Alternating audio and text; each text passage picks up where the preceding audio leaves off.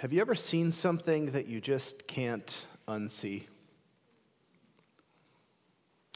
Maybe everyone else sees it, but they don't see it like you do. It's something that's wrong, and it becomes for you a personal crisis. It's something that you need to do something about, and everyone else just treats it as normal. Maybe it's seeing all of the kids in need of foster care in our community and being moved to provide a loving and safe place for kids who are coming from the most horrible of circumstances, to give them a shot. Or maybe it was you learning for the first time what actually happens during an abortion and knowing deep in your soul, this is not okay. This is wrong. And I need to do something about it.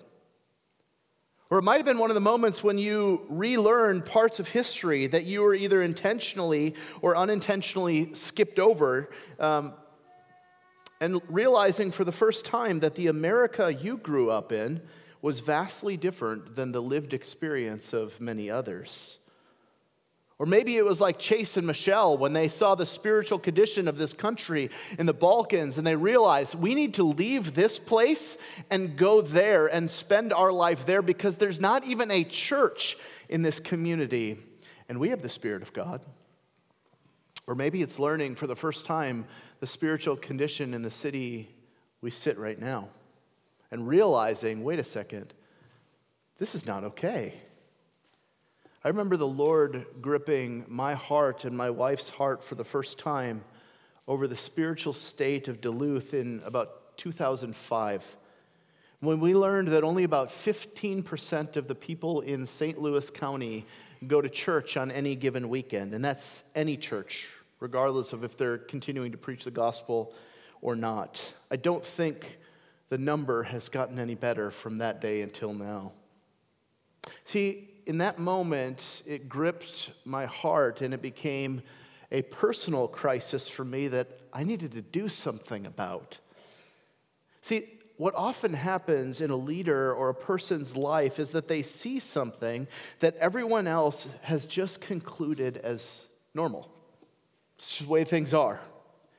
But for them, it's a crisis and it demands action. Often, when a vision is first birthed, it begins with a holy discontent over the state of affairs of the present. And interestingly enough, in 445 BC, Nehemiah has an experience like this when he hears about the state of Jerusalem. Let's read it together.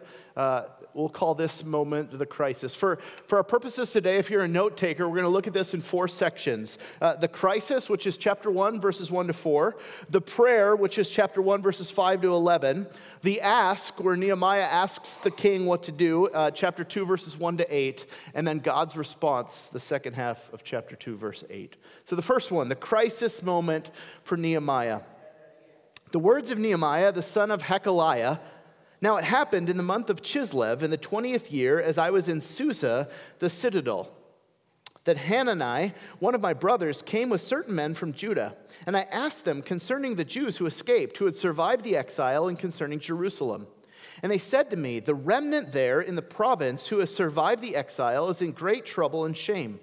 The wall of Jerusalem is broken down, and its gates are destroyed by fire. As soon as I heard these words, I sat down and wept and mourned for days. And I continued fasting and praying before the God of heaven. Nehemiah hears about the state of God's people in the city of Jerusalem and is utterly broken by it. The walls of Jerusalem are torn down, the gates have been destroyed by fire, and he weeps and he mourns for days. He fasts, and it moves him to prayer. Now, as we've been tracking through the story, does anybody know how long the wall in Jerusalem had been torn down at this point? 140 years. This is not recent news, right? This is something that has become normal for the people of God. This is just how it is that when Babylon came 140 years beforehand under King Nebuchadnezzar and they razed Jerusalem to the ground, they tore down the wall, they tore down the temple, they took all of the valuables away, they sent most of the people into exile to live in Babylon. True, 40 or 70 years later, King Cyrus, the new Persian king, said to the exiles, You can go home now and rebuild the temple and re- reestablish the city. And they did under Zerubbabel and Jeshua, the, the, the priest. But then the wall was stopped. The, the, the city was, was, was prevented from moving any further because of some accusations that they were going to rebel against the Persian king. And so all of the work came to a halt. And 13 years before Nehemiah hears this, Ezra leads a group of Levites and priests back to the city in order to reestablish the Torah and the, and the, the community of faith the, as the center defining part of the, the city of Jerusalem. But things are not going all that well. And Nehemiah hears this report and it breaks him. Something that's normal to everybody else, but it breaks him. And he hears that the people are in trouble and in shame. The trouble is that without a wall, they couldn't defend themselves from their enemies and those who would attack and pillage the city. Shame in that the broken walls and the burnt gates were a constant reminder of their humiliation and the judgment of God, and the fact that they were no longer a free people. They served at the leisure of the Persian king.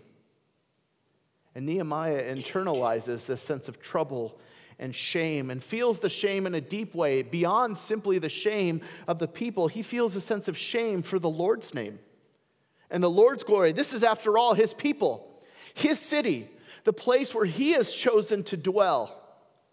And so Nehemiah is about to act boldly. But before he does, notice what he does first. He prays.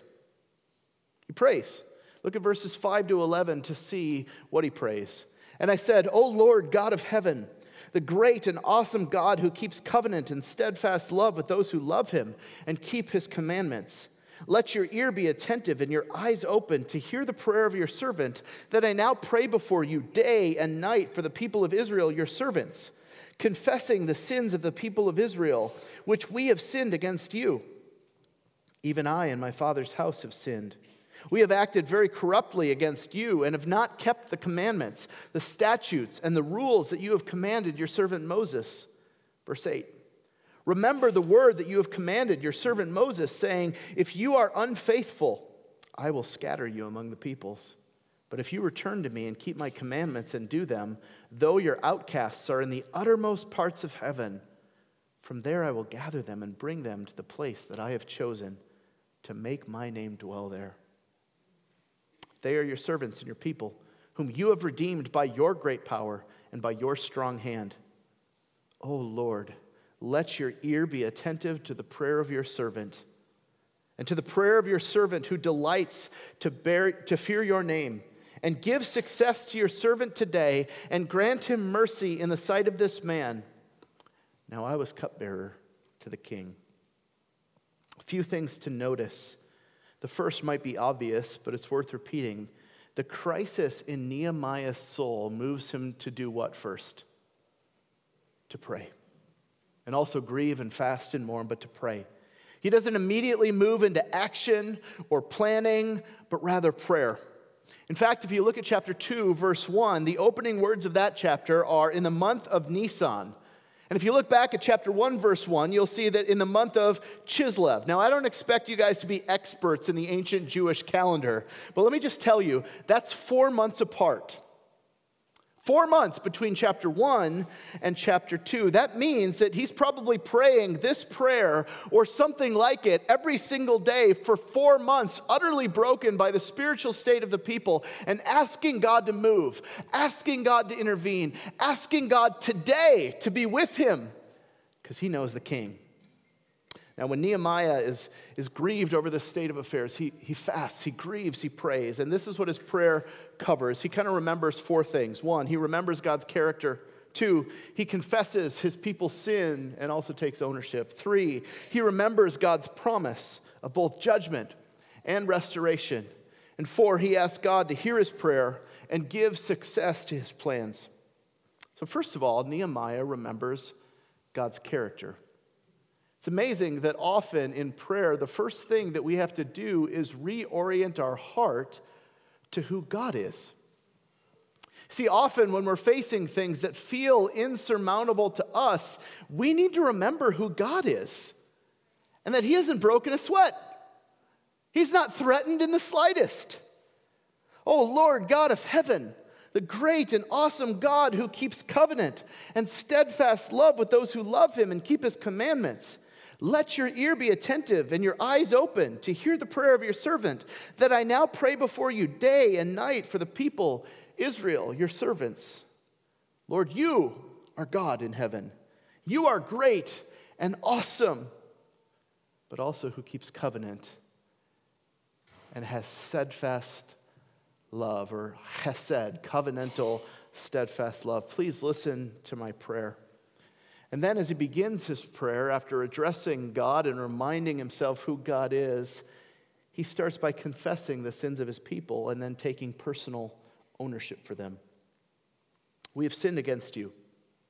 Even I and my father's house have sinned.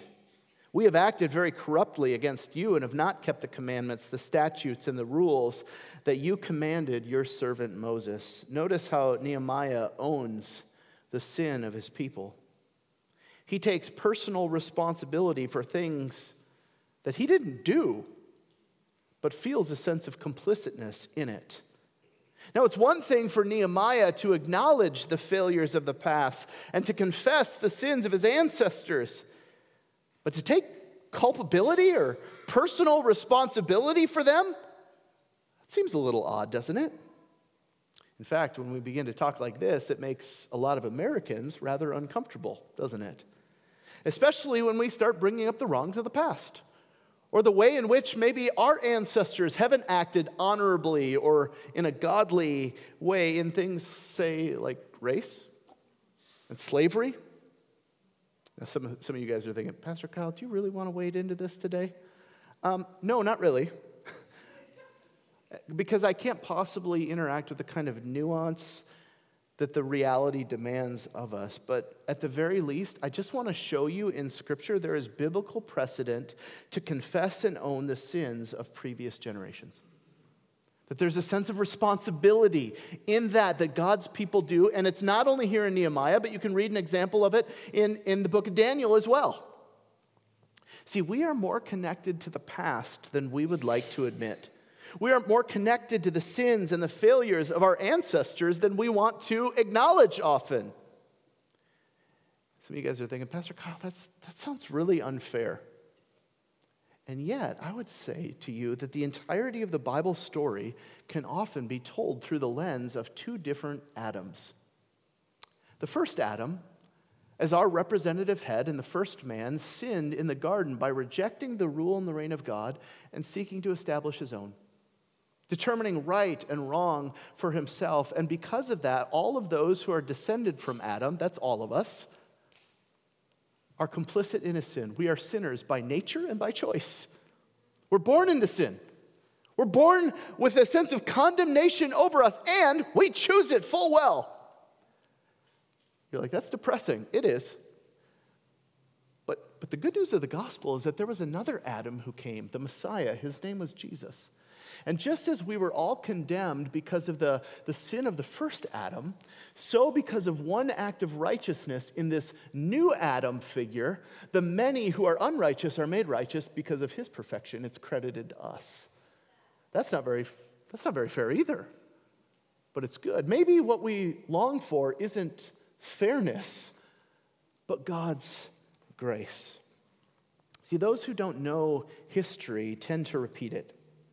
Now, that doesn't mean that every white person in this room needs to repent and apologize to every black person any more than we would put a blanket condemnation on everyone who is German for the Holocaust or everyone who is of Russian descent for the current war in Ukraine. We don't treat people like that, we treat them as individuals. But it does mean that it is appropriate from time to time to acknowledge and confess wrongs that have happened in the past, to own them, even if it wasn't directly the result of one of your choices. Case in point, what happened yesterday in Buffalo, New York, we react to very, very differently depending upon our lives. Most of you maybe heard that story, but you weren't scared to go out in public. Some heard that story and it created fear in them because of their lived experience. Now, I don't know how to solve that. I don't know at what point this is like, but I, I do want to point out that there are complexities to life that we need to be aware of, and that we, as the people of God, ought to actually lead the way in living together as family, being united because Jesus has dealt with the hostility that exists between us, so that we're now family. And part of that, I think, means owning and understanding our past. Now, you're like, well, we talked about abortion, we talked about race, we talked, Kyle's on a roll. He must be going on sabbatical. Uh, if you have any concerns, maybe paul at rockhillcc.org would be the way. You're welcome, Paul. Um, Nehemiah confesses the sins of the people and he owns responsibility. Then he remembers God's promises, both for judgment and for restoration in verse 8. Remember the word that you commanded your servant Moses, saying, If you are unfaithful, I will scatter you among the peoples. But if you return to me and keep my commandments and do them, though you are outcasts, though your outcasts are in the uttermost parts of heaven, from there I will gather them and bring them to the place that I have chosen, to make my name dwell there. They are your servants and your people, whom you have redeemed by your great power and by your strong hand. Nehemiah says, God, you brought judgment just like you said you would. Will you now bring restoration just like you said you would? Just as you promised. It's amazing to me how much effective prayer is simply remembering God's promises and act, asking Him to do it. Asking Him to act on what He has already said He would do. And so Nehemiah says, We know. We know what you said about our judgment, but we also know what you said about our restoration. So, God, would you do it? And then finally, he asks God for success in his plan. Verse 11 O Lord, let your ear be attentive to the prayer of your servant and to the prayer of your servants who delight to fear your name, and give success to your servant today. I wonder how many times he prayed that. Today. And grant him mercy in the sight of this man. Who's he talking about? He gives us a clue. Now I was cupbearer to the king. It's obviously obvious from the, the next chapter when he actually states his plan that he's not just praying and fasting, he is coming up with a plan. And part of it has to do with his access to the king. Let's read in chapter 2. In the month of Nisan, in the 20th year of King Artaxerxes, when wine was before him, I took up the wine and gave it to the king. Now I had not been sad in his presence. And the king said to me, Why is your face sad, seeing you are not sick? This is nothing but sadness of the heart. Then I was very much afraid. I said to the king, Let the king live forever. Why should my face, why should not my face be sad when the city, the place of my father's graves, lies in ruins and the gates have been destroyed by fire? Then the king said to me, What are you requesting? So I prayed to the God of heaven, and I said to the king, If it pleases the king, and if your servant has found favor in your sight, that you send me to Judah, to the city of my father's graves, that I may rebuild it. And the king said to me, the queen sitting beside him, How long will you be gone? And when will you return? Let me know what I'm saying yes to. So it pleased the king to send me when I had given him a time. And I said to the king, If it pleases the king, let letters be given me to the governors in the province beyond the river, that they may let me pass through until I come to Judah. And a letter to Asaph, the keeper of the king's forest, that he may give me timber to make beams for the gates of the fortress of the temple, and for the wall of the city, and for the house that I shall occupy. So Nehemiah has been praying, I think, every day for an opportunity now for four months, planning, strategizing, seeking an opportunity. But there's a problem with this opportunity. A problem and an, oppor- and, and an opportunity. The problem is that he has a job. He's cupbearer to the king, meaning he can't just leave and go and do it, right? He needs to get permission for this. The second, though, is that this job gives him an opportunity. He has direct access to the one man who can make it happen. And so he goes in and gives the king his wine, and his demeanor is different than it's been ever before. Now, one of the things that you didn't do if you were employed by a Persian king was go to work with a sad face. See, a Persian king was considered a god among men, and, and upsetting him could be lethal for you. And so you wouldn't come with a bad attitude. In fact, the king notices right away, You've never done this before. Nehemiah, what do you want? What's going on. So he's taking a huge risk. He's creating an opportunity by, by acting differently toward the king. And the king says, What's wrong, Nehemiah? And he says, My, my city, and the city of, of my ancestors, where my father's graves are, is in ruins, it's in shambles. Why should I not be sad like this? Now, the king, he's no dummy. He's like, All right, what do you want? What is it you are requesting? Because you wouldn't just do this. And here, I love this. Nehemiah sends up a quick, quick I call it SOS prayer. So I prayed to the God of heaven. Nehemiah, what are you asking for? Oh, Lord, help me out. Notice he's been praying uh, very strategically. He's been praying very eloquently for a long time. And now, in the moment, he's like, God, help me. One of the things that I've noticed about godly people is that they're praying all the time. And that it's very much okay to send up a quick SOS prayer. Here we go, God. I'm about to step into it, and if you're not in this, this could go really bad for me. Lord, give me favor. He asks for three things he asks for time off from work, he asks per- for permission to rebuild the city wall that, by the way, has previously been stopped because another king in the past viewed it as a potential danger to rebuild this wall so that there might be a rebellion or an insurrection and you have to go and conquer the city again. And third, for the king to pay for it. So he says, Can I get some time off? Can I go and do this thing that might potentially be threatening? And will you pay for it? And the king says, How long are you going to be gone? And it's at this point, it's obvious. Nehemiah has thought about this. He's done some planning. He gives him an exact answer so he knows what he's saying yes to. And then it gets really crazy. He says, Oh, by the way, can you write letters to this guy so that I can have timber from the forest? That's basically like saying, Can I have your credit card and go to Home Depot and get uh, whatever I need for the project? That's exactly what Nehemiah is asking. And the king says, Okay. This is crazy. 140 years it's been broken down. They've been seen as a threat. Yes, they've let some of them go back to, to kind of reestablish, but, but now this is crazy. This is, this is God. I think those prayers were doing something, weren't they? How much faith do you think it took Nehemiah to make this ask for time off, for permission, for funding? Probably a lot, but it's been four months and God delivers. That's the last part. Verse 8 the king says yes, and the king granted me what I asked, for the good hand of my God was upon me. The king says yes, but Nehemiah gives all the credit to whom? To God. See, Proverbs chapter 21 1, we read these words The king's heart is a stream of water in the hands of the Lord, he turns it wherever he will. Nations will rise and they will fall, rulers will rage and they will oppose the Lord. And through all of it, God will not break a sweat. He is sovereign, He is king. And just as He stirred up Cyrus 70 years before to, to lead the people back, now He moves in a different king, Artaxerxes, to say yes, and oh, by the way, I'll pay for it. See, with God, the impossible is possible. And some people need to hear that today. With God, the impossible is possible. Faith changes the equation of what is possible.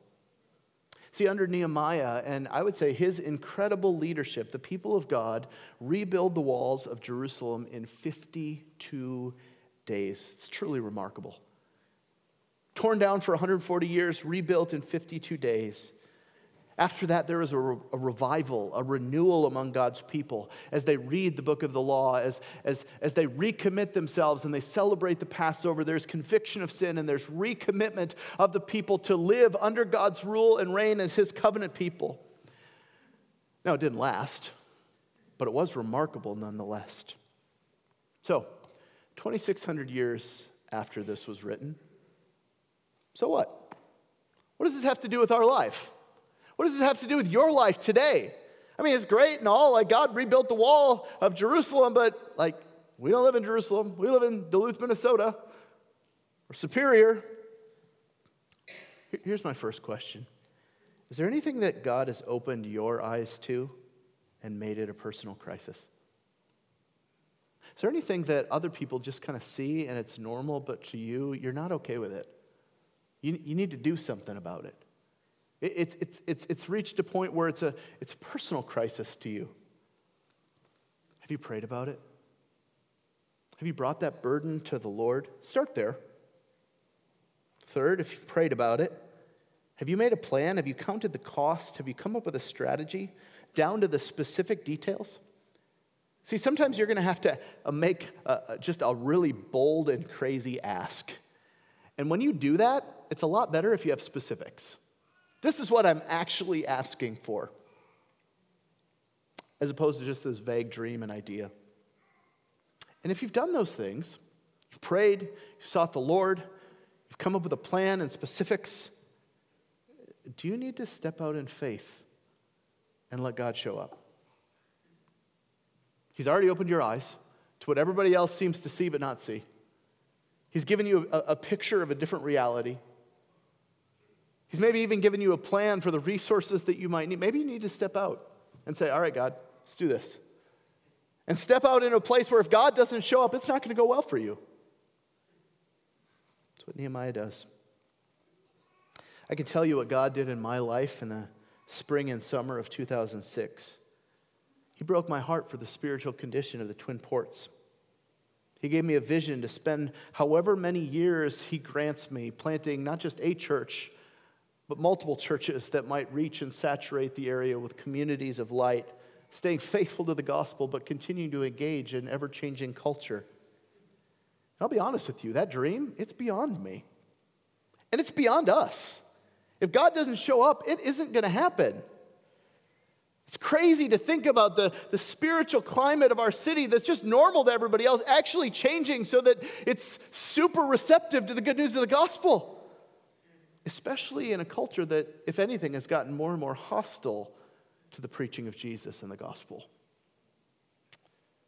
And yet, I also think there's an incredible opportunity today and in the next coming years that, that the things that people are turning to for peace, for comfort, for security, the things that people are turning to to answer the deepest longings and questions of the heart are fakes. They're counterfeits. They promise what they can't deliver. We are more anxious and depressed and, and frazzled as a culture than we've been in a long, long time. Because the things that are put forward as solutions to solve our problems, they don't factor in the Lord. They don't factor in the way that we were created and, and the way that we long in, in the deepest part of our souls. And so we shouldn't be shocked when they don't deliver. See, guys, the way of Jesus is countercultural to this world, but we can't be so opposed to the world that when the, those who have bought in find themselves as refugees, don't turn to us for some answers. We've got to do this in a winsome way that, that, that shows that Jesus is compelling because we're experiencing peace. I read a book recently, and he said, you know, the new wave for the mission of the church is to be a non anxious presence in all the crazy. A non anxious presence in a world of unbelievable turmoil. And the only way that we can be a non anxious presence is by experiencing the renewal that comes with living with Jesus and experiencing God's presence renewing us over and over again. See, in Nehemiah, they got a taste of the renewal of God. But deep in his heart, I think he believed that if he was able to return and rebuild the walls and that the, so that the people would be free from trouble and shame, and if they recommitted themselves and did their part, that, that they would be fine. But what he found out after all of those reforms was that their problem was deeper than simply the city walls and gates and new commitments that they made. They needed new hearts. They needed a new power existing within them so that they could actually do what God commands them to do. They needed the Messiah to come and to deliver them from their sin. So the reforms of Ezra and Nehemiah, while significant, didn't deliver what they promised. But I think the good news for us this morning is that Jesus does. He delivers. The Messiah has come. His name is Jesus. And through his life and death and resurrection, he has provided salvation. and transformation that Nehemiah was longing for but didn't even get to taste. So, what do we need to do today? We need to believe the good news of our deliverer. We need to trust in the Lord Jesus. We need to turn from our sin and, and say, No, it's, it's, it's your job to tell me what is right and wrong. I want to live under your rule because that's where blessing and life come. We need to acknowledge that we have fallen short of that, but that He has done it and He has done it for us. Just as we are condemned in the first Adam, so we have life in the new one whose name is Jesus. And that's good news that everything He did is now credited to me by faith in Him. And so, if you're here today and you are not a Christian, you need to believe the good news of what Jesus has done and become one today. If you are here and you are a Christian, you need to believe the good news of what Jesus has done today and live like it's true. Live like the work is done and that the renewal has already begun in the power of the Holy Spirit living inside of us so that we can actually live out the way that we were created to live. Now, you're not going to do this perfectly. Promise you, I don't. But you have a new power and a new heart at work within you because of what Jesus has done, and that is good news. That means that the renewal that we get to taste and experience is of a different quality than what Nehemiah and Ezra offered the people. Praise God for that. So, how are we renewed? We're renewed by remembering the good news of what Jesus has done. Oh, but Pastor Kyle, I forget all the time. How can I remember? I'm glad you brought that up. We're going to turn our attention to the communion table, something that Jesus gave to us to remind us over and over and over again of our need for Him and our need for renewal.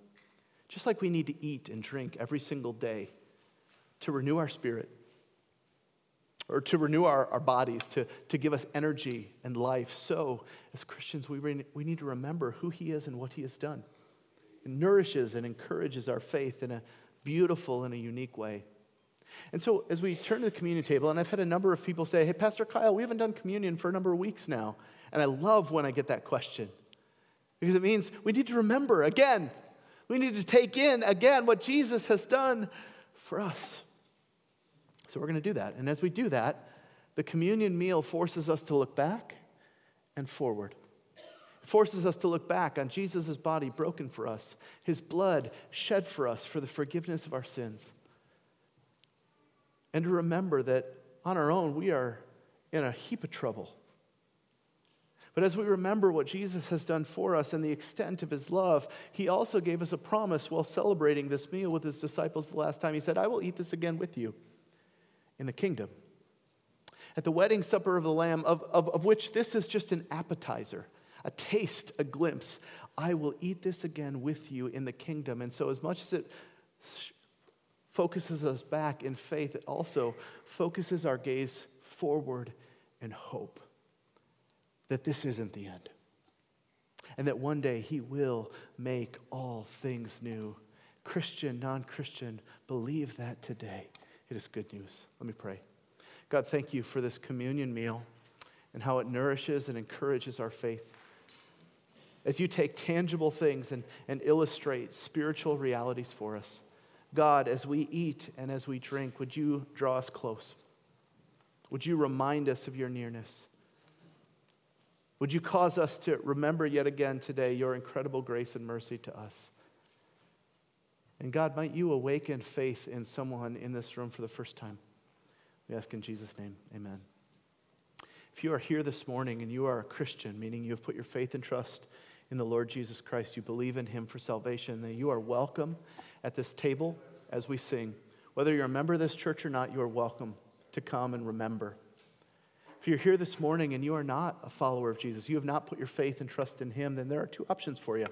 If you're just not there yet, if you still got some questions and, and some doubts that you're working through, I would just say, I'm really glad that you're here, but please don't participate in this part of the service. No one's going to judge you or think weird of you. We've all been there before. But just remain in your seat while we remember the body of Jesus broken and the blood of Jesus shed for us. However, if you're here this morning and you realize, I need him, and something awoke in your heart today and you, you believe that what Jesus did, he didn't just do in general, he did that for you. And this morning you believe, you're trusting in him. And I would invite you to get up out of your seat and remember in faith for perhaps the first time Jesus' body broken and his blood shed for you and the forgiveness of your sins. Would you come as we sing?